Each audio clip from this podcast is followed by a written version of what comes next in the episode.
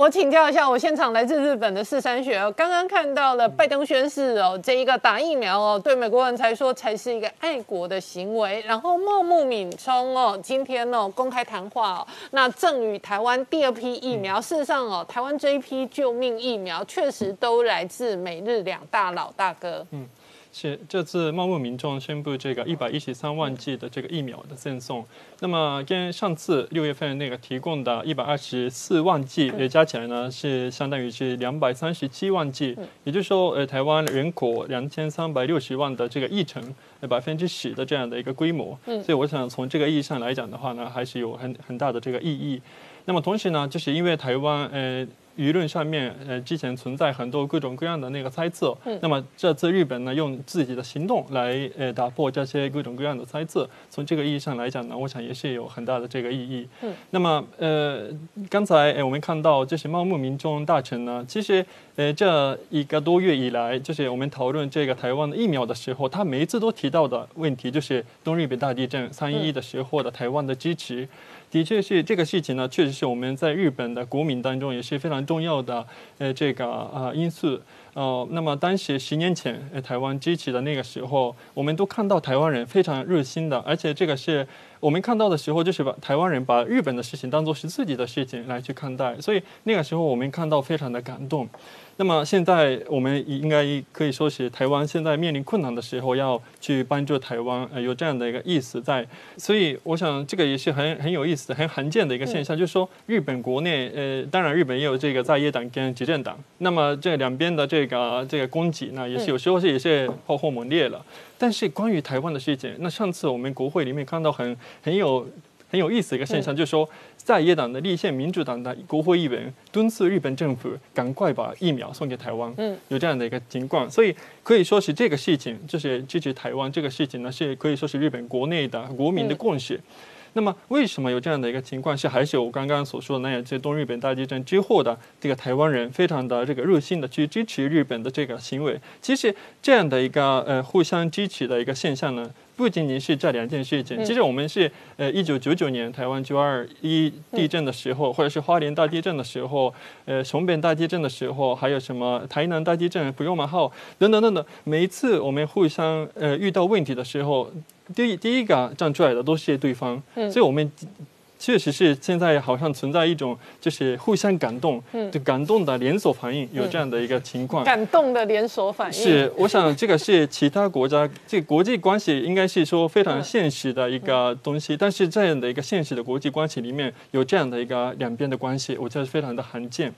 那么，呃，除此呃这个呃除了这个东日这次的疫苗之外呢，其实。台湾这次呃，这个七月三号的时候，因为日本这个金刚县出现这个土石流，那这个灾害也是非常大的一个灾害。那么台呃蔡英文总统呢，呃还有外交部第一时间用日文来就是播文，那这个也是引起很大的这个日本国内的舆论。那么呃后来就是日蔡英文的 Twitter 上面按赞数已经超过呃接近这个八万人。嗯，那么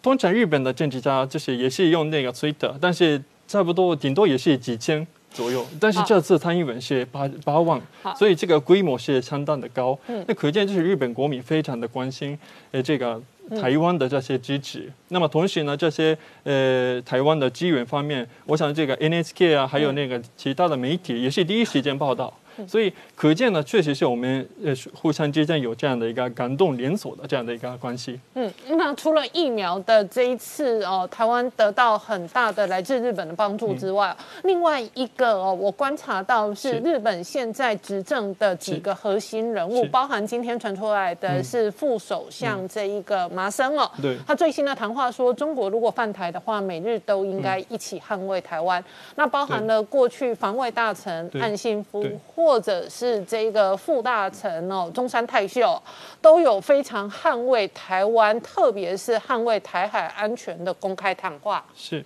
呃，麻生太郎也是在日本国内的这个政治上面非常重要的一个人物。他也是呃，不仅仅是这个财务大臣，也是这个国安会的议员，所以他对这个国日本的国安战略方面呢，也是起到非常大的作用的一个人物。那么这次他呃，确实是在呃这个呃这个。冲绳县的这国会议员的这个聚会上面讲到，呃，说这个台湾的这个问题，而且说这个台湾的这个问题呢，可能会呃，就是涉及到这个呃，这个影响到日本国内事态的一个这样的一个事态，所以可能会要呃行使这个集体自卫权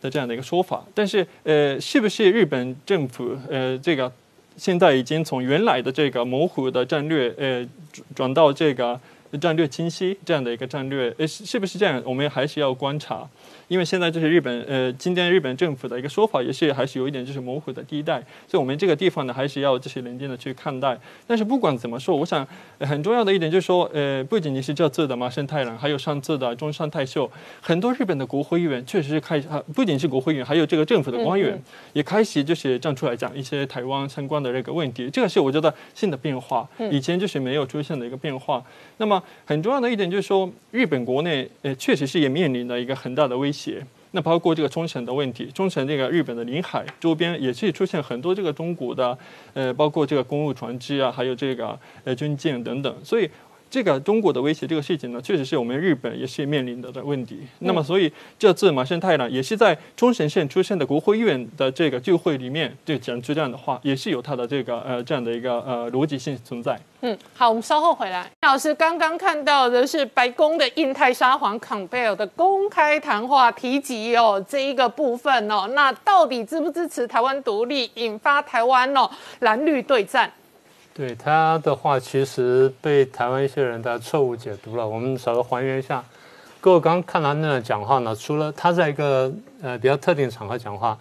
呃，美国有一个智库呢，叫亚洲协会，那定期不定期呢会办一些会议了什么的呢。因为疫情期间呢，所以大家就开了远距会议，那么他是远距参加的。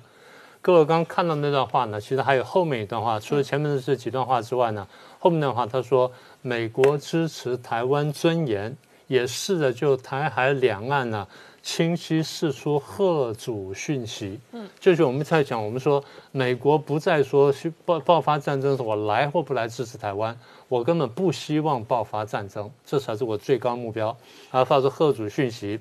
中共采取的对国际秩序挑战，完对国际秩序形成挑战的各种各样的措施呢，那么对国际让国际社会引发不满。所以国际社会必须释放出一些讯息，而这个呢，对大陆跟香港将来可能采取的这个事项来说都很重要。这话讲得非常含蓄啊，但是呢，其实背后的含义是非常清楚的。那画出来之后，我看到这两天呢，台湾蓝营的朋友有有些很高兴，然后绿营有的朋友呢很很悲观。其实两者的解读呢都不太准确。简单说，就是美国几十年来的立场其实并没有改变。这段话呢，其实更多是针对中共，而不是完全针对台湾来的。呃，话为什么这么说呢？因为我们可以看到呢，这个政策缘起呢，不是今天。当然，他最近其实美国政府呢，美国历届政府大概是将近半世纪以来呢，时不时的在不同场合都说了类似的话。所以我们来看这句话最早怎么来的。一九四九年呢，当时这个国民政府内战失败，然后要退到台湾这个当下，美国当时曾经有人认真考虑说，我要把把台湾拿下来，嗯拿下之后我要怎么办？那内部辩论了很久，我们也看到那个 NSC 就是国家安全会的那个内部的文件，现在后来公开了。那最后决定呢，放弃这个蒋中正，放弃国民政府，然后放弃台湾，这是最早版本的弃台论。所以，一九四九年到一九五零年年初，韩战爆发以前，美国的立场呢是弃台论。韩战爆发之后，美国才突然惊醒，那我们就开始大力游说。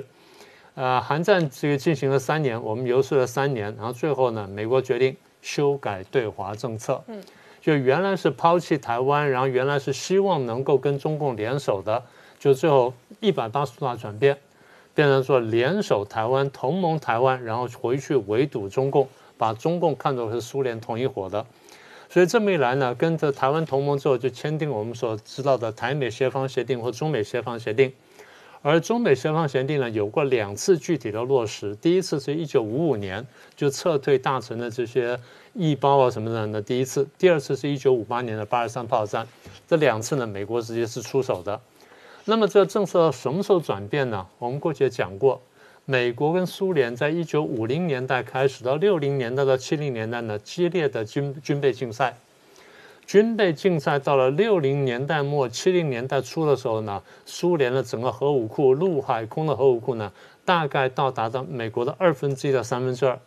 虽然没有超过美国，美国心理上是受不了，就决定说呢，拉拢中共来牵制苏联。为了拉拢中共呢，就双方就关系正常化。那么为了正常化呢，就必须发一个公报，这就是鼎鼎大名的《上海公报》。这就我想引述给大家听的话的来源。那台湾有人解读《上海公报》很奇怪，他说这份公报啊，这个很很怪，双方呢各说各话，你说一段我说一段，你说一段我说一段，双方针锋相对，所以这公报没什么价值可言。我说不是。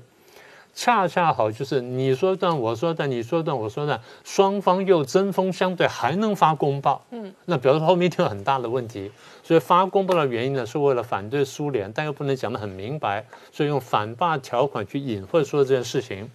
但他们在上海公报里面就一定会谈台湾问题，那么是这么说的：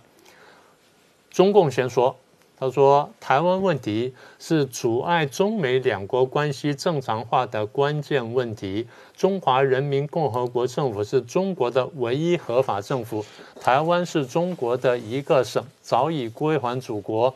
解放台湾是中国的内政，别人无权干涉什么的。全部的美国武装力量和军事设施必须从台湾撤走。”后面讲了很有名的一段话。中国政府坚决反对任何目的在于制造一中一台、一个中国、两个政府、两个中国、台湾独立和台湾地位未定论的呃各种活动，也就是五项反对。美国没有直接回答这些东西。美国说，美国认识到在台湾海峡两边的所有中国人都认为只有一个中国，然后。台湾是中国的一部分，这是台海两岸的中国人都这样认为。美国政府对这一立场不提出异议，他也没有赞成，也没有反对。我说你们两边中国人说这件事情，我知道了，啊，讲的非常的外交，非常厉害。但他有一句话很关键：美国重申他对由中国人自己和平解决台湾问题的关心。嗯，就你们自己和平解决，我很关心这件事情。考虑到这个前景，他确认到说，从台湾撤出所有美国的武装力量、军事设施的最终目标，但没有讲时间。在这期间，他会随着这地区紧张形势缓和，逐步减少在台湾的武装力量跟军事设施。当然，后来呢，到卡特跟中共建交之后，这些事情就逐步做到了。好，七九年，卡特当时不是跟这个中共建交了吗？签那个建交公报。基本上重复了我们刚刚讲那文字，当然有一点点变动，但是呢没有大的变动，核心还是一样的。所以我在说什么呢？我在说，早在一九七二年到七九年，美国一直是采取一中政策，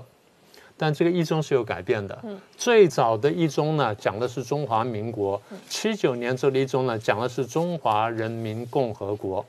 好，那既然讲一中，那我们今天的主题，美国不支持台湾独立这句话怎么来的呢？其实从那之后呢，美国的立场慢慢开始转变，尤其就建交之后，他们双方建交之后，美国立场慢慢松动，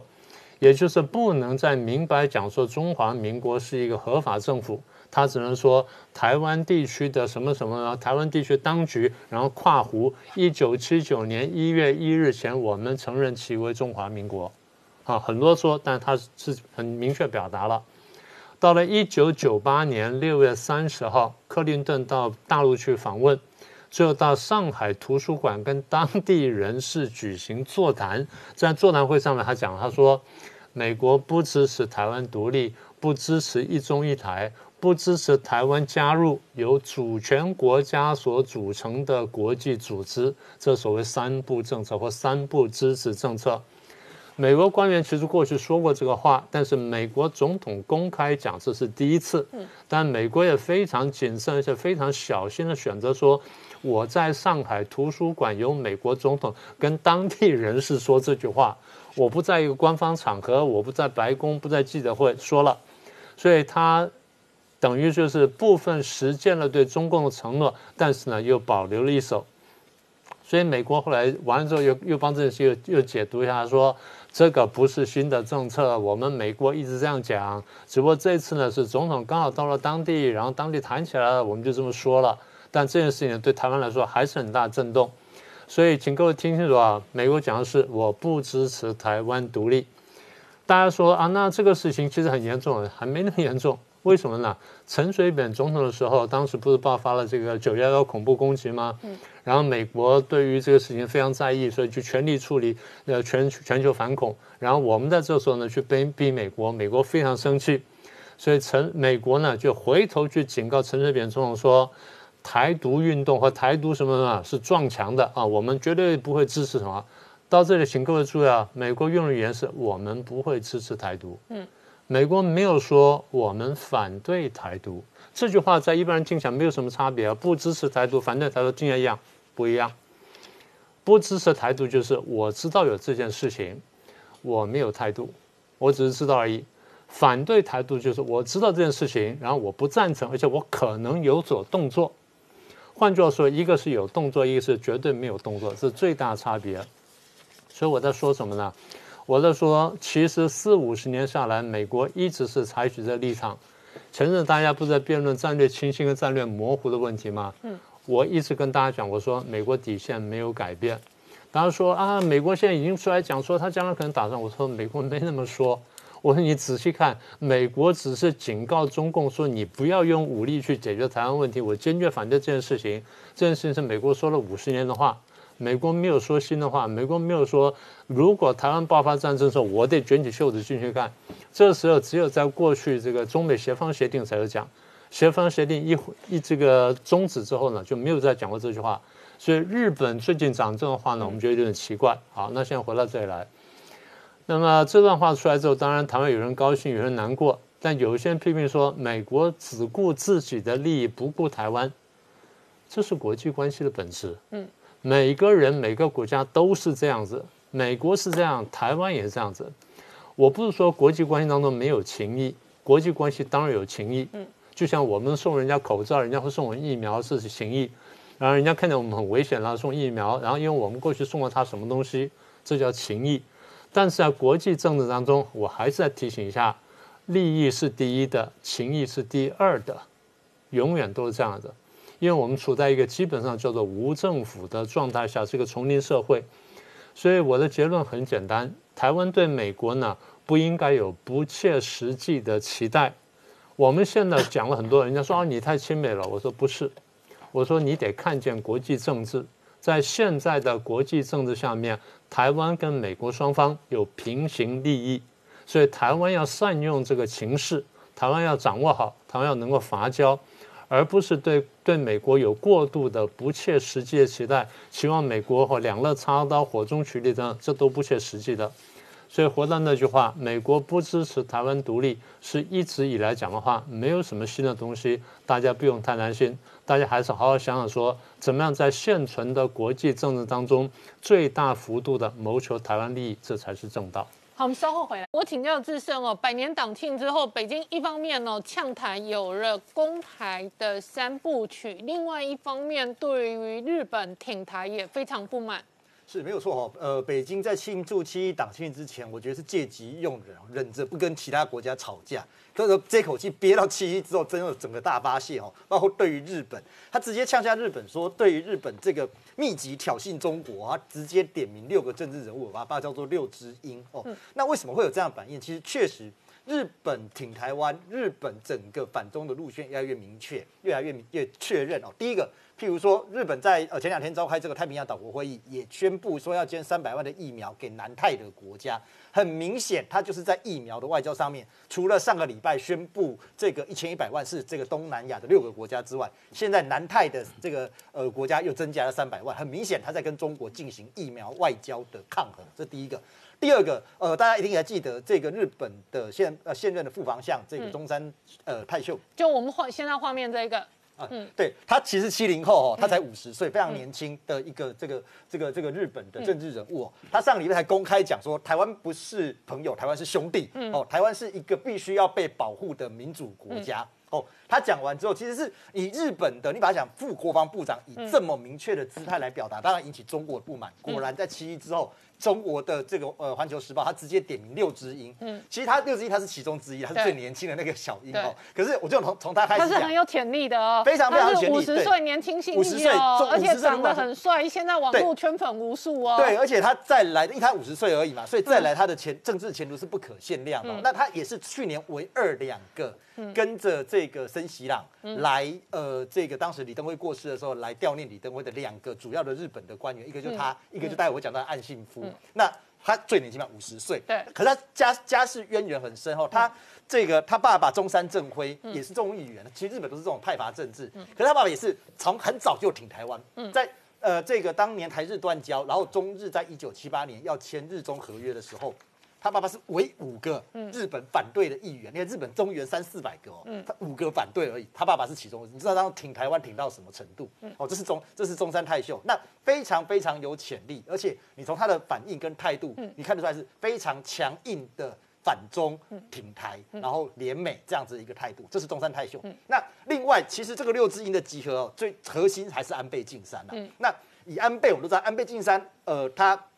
从他的这个呃外祖父，这个岸岸信介，他的叔公佐藤荣作，都一直以来都是非常非常挺台湾。我刚才特别讲，这两个都是日本首相。那这两个日本，而且这一次哦，这一个率先给台湾疫苗哦，也是他在从中，也是安倍从中角力，对，这个他他在从中这个想尽办法在穿梭在角力，而且这个角力的过程当中，除了他哦，还包括了透过另外讲了两只鹰甘利明跟这个麻生太郎，所以他们三个，因为他们三个的这个日文的名字都有 A，所以它变成叫做三 A 联盟或三 A 老先生。他们三个的实力强大到什么程度？日本自民党的干事长叫二阶俊博，嗯，二阶俊博其实是日本非常非常有名的亲中派，嗯，可是，在安倍这这一波的斡旋跟操作过程当中，连二阶俊博都被迫要邀请刚刚讲这三 A 麻生太郎、这个安倍晋三跟这个甘利敏三个人加入自民党的外交事务的小组，代表什么？代表自民党整个外交事务必须要由安倍晋三、要由麻生太郎、要由甘利敏这三 A 的老先生来主导。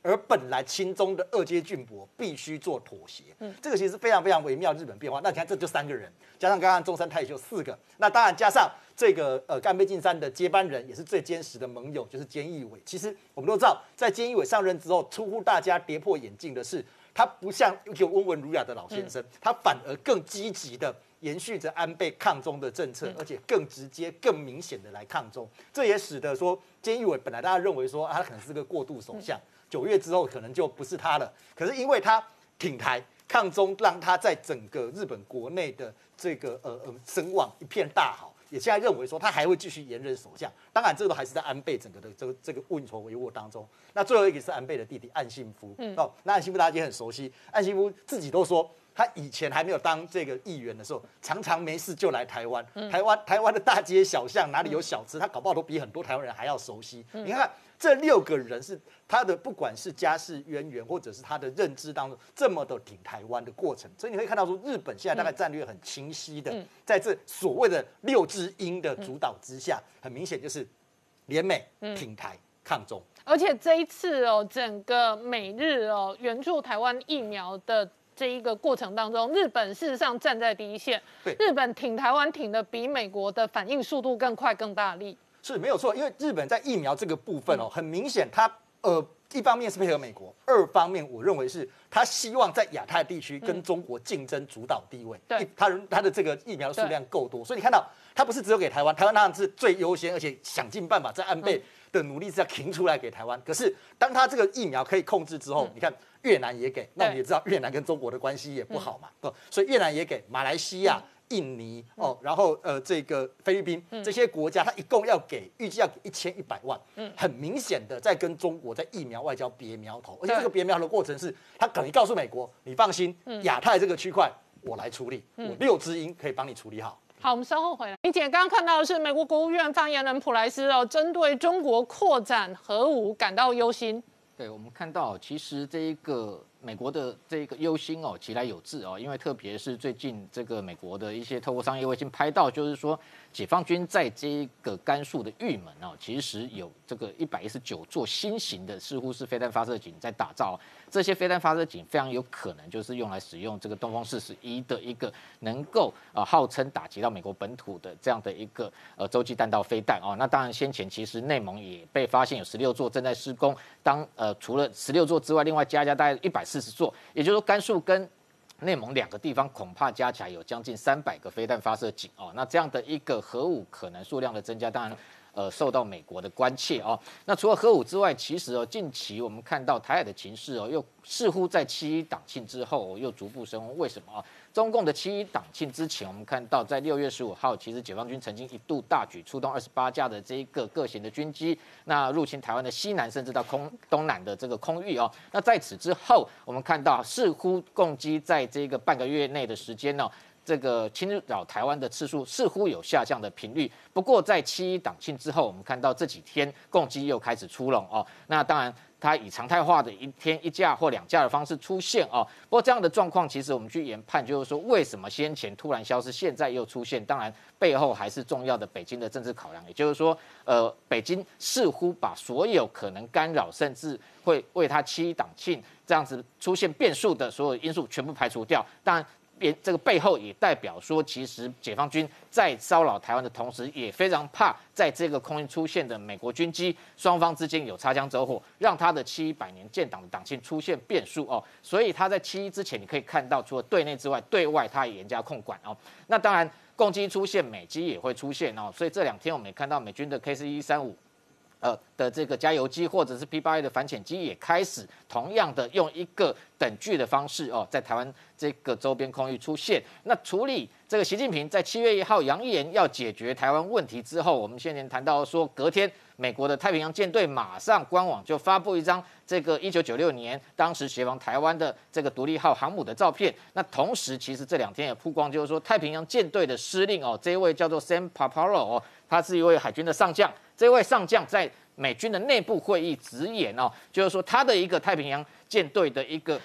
主要职责，就是在防止中国入侵台湾哦。而且他对于美国目前海军的舰队的实力非常有信心，他认为绝对可以挫败中国犯台的这个企图哦。那当然这是美军的部分，其实陆军美国陆军的部分近期也引发外界关注的是说，美国陆军时报有一篇报道哈，它是引述这一个。美国一个呃军事智库叫列辛顿研究所的呃一篇这一个呃投书哦，叫汤普森的一个执行长，他所提议的就是说，美国应该直接在台湾部署一支装甲旅哦，装甚至装甲师哦这样的一个部队，直接让北京非常清楚，如果他今天用武力的方式来处理台湾问题，他可能在攻台的第一天。就会直接遭遇必须和美军来进行对抗哦。那这样的一个风险，其实背后言下之意，其实简单来讲，就是要让北京清楚了解，今天你只要用武力的方式来打台湾，就是直接和美国开战啊。那类似的一个论点，其实像去年美国的一个陆军期刊也有类似的观点，提议说应该，甚至提议比它更多，就是说应该直接部署四支步兵师啊，甚至上千辆的装甲车，那甚至连防空部队。飞弹部队都应该直接拉到台湾来进驻、来部署啊。那为什么会有这样的说法？其实这个有一个背景啊，就是说我们可以看到，美国主要的四个军种，陆海空军之外，还有包含陆战队。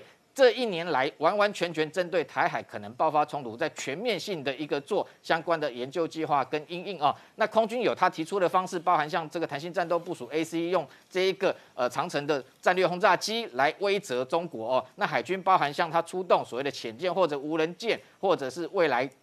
航母在第二线做备援，这样的一个相关的作战模式也在进行。那陆战队更要组织所谓的滨海作战团，直接呃进入第一岛链作战。那这些呃基本上海军、空军、陆战队都有角色。那陆军先前虽然提出用这个长城或中程的一个打击飞弹部署在第一岛链，那现在更直接就提出说，不如美军的地面部队直接进驻到台湾哦。这样的方式当然对于北京的一个。战略上有事前的这个威慑效果，那更重要的是说，陆军的论点是认为说，海空来驰援哦，可能时间上还是非常的紧迫，陆军直接进驻在台湾哦。可能对于解放军有更大的一个遏制效果，那这是美军的一个看法啊。那当然，日本近期刚才谈到很多，日本在台海安全上面的重视哦，近期有非常多的观点。那除了出这个中山泰秀哦，这个日本的防卫副大臣先前讲说，台日之间哦是兄弟也是家人，那更讲到说台湾跟日本。本的冲绳之间就像眼睛跟鼻子一样的接近啊。那换句话说，就是说台海情势会直接影响到日本的国家安全的情况之下，所以最近连《金融时报》先前也披露说，这个美日在秘密进行针对台海的一个兵棋推演哦，甚至近期的很多演习都是针对这样的一个台海冲突在进行哦。那这个时间点是从二零一九年，也就是现任美日双方的政府还没上台前就开始进行，一直到现在，包含拜登跟菅义伟政府都持续在进行啊。那这样的一个呃可能呃援助台海的协防的相关的防卫作战计划，过去美方早就有。那现在日本方面本来希望美方能够分享相关的作战计划，但是美方现在是直接把日本拉进来，说不如我们双方共同来制定一套台海的一个联合的防卫作战计划。最后，富比士杂志从这些最近的很多。日本这个联合军演的迹象来研判，认为说日本协防台湾的可能性已经大为增加啊。那未来不管是北面的宫古海峡，或者是台湾南面的这个巴士海峡，美日台联手共同组成一道防御网，应该是未来发展的趋势。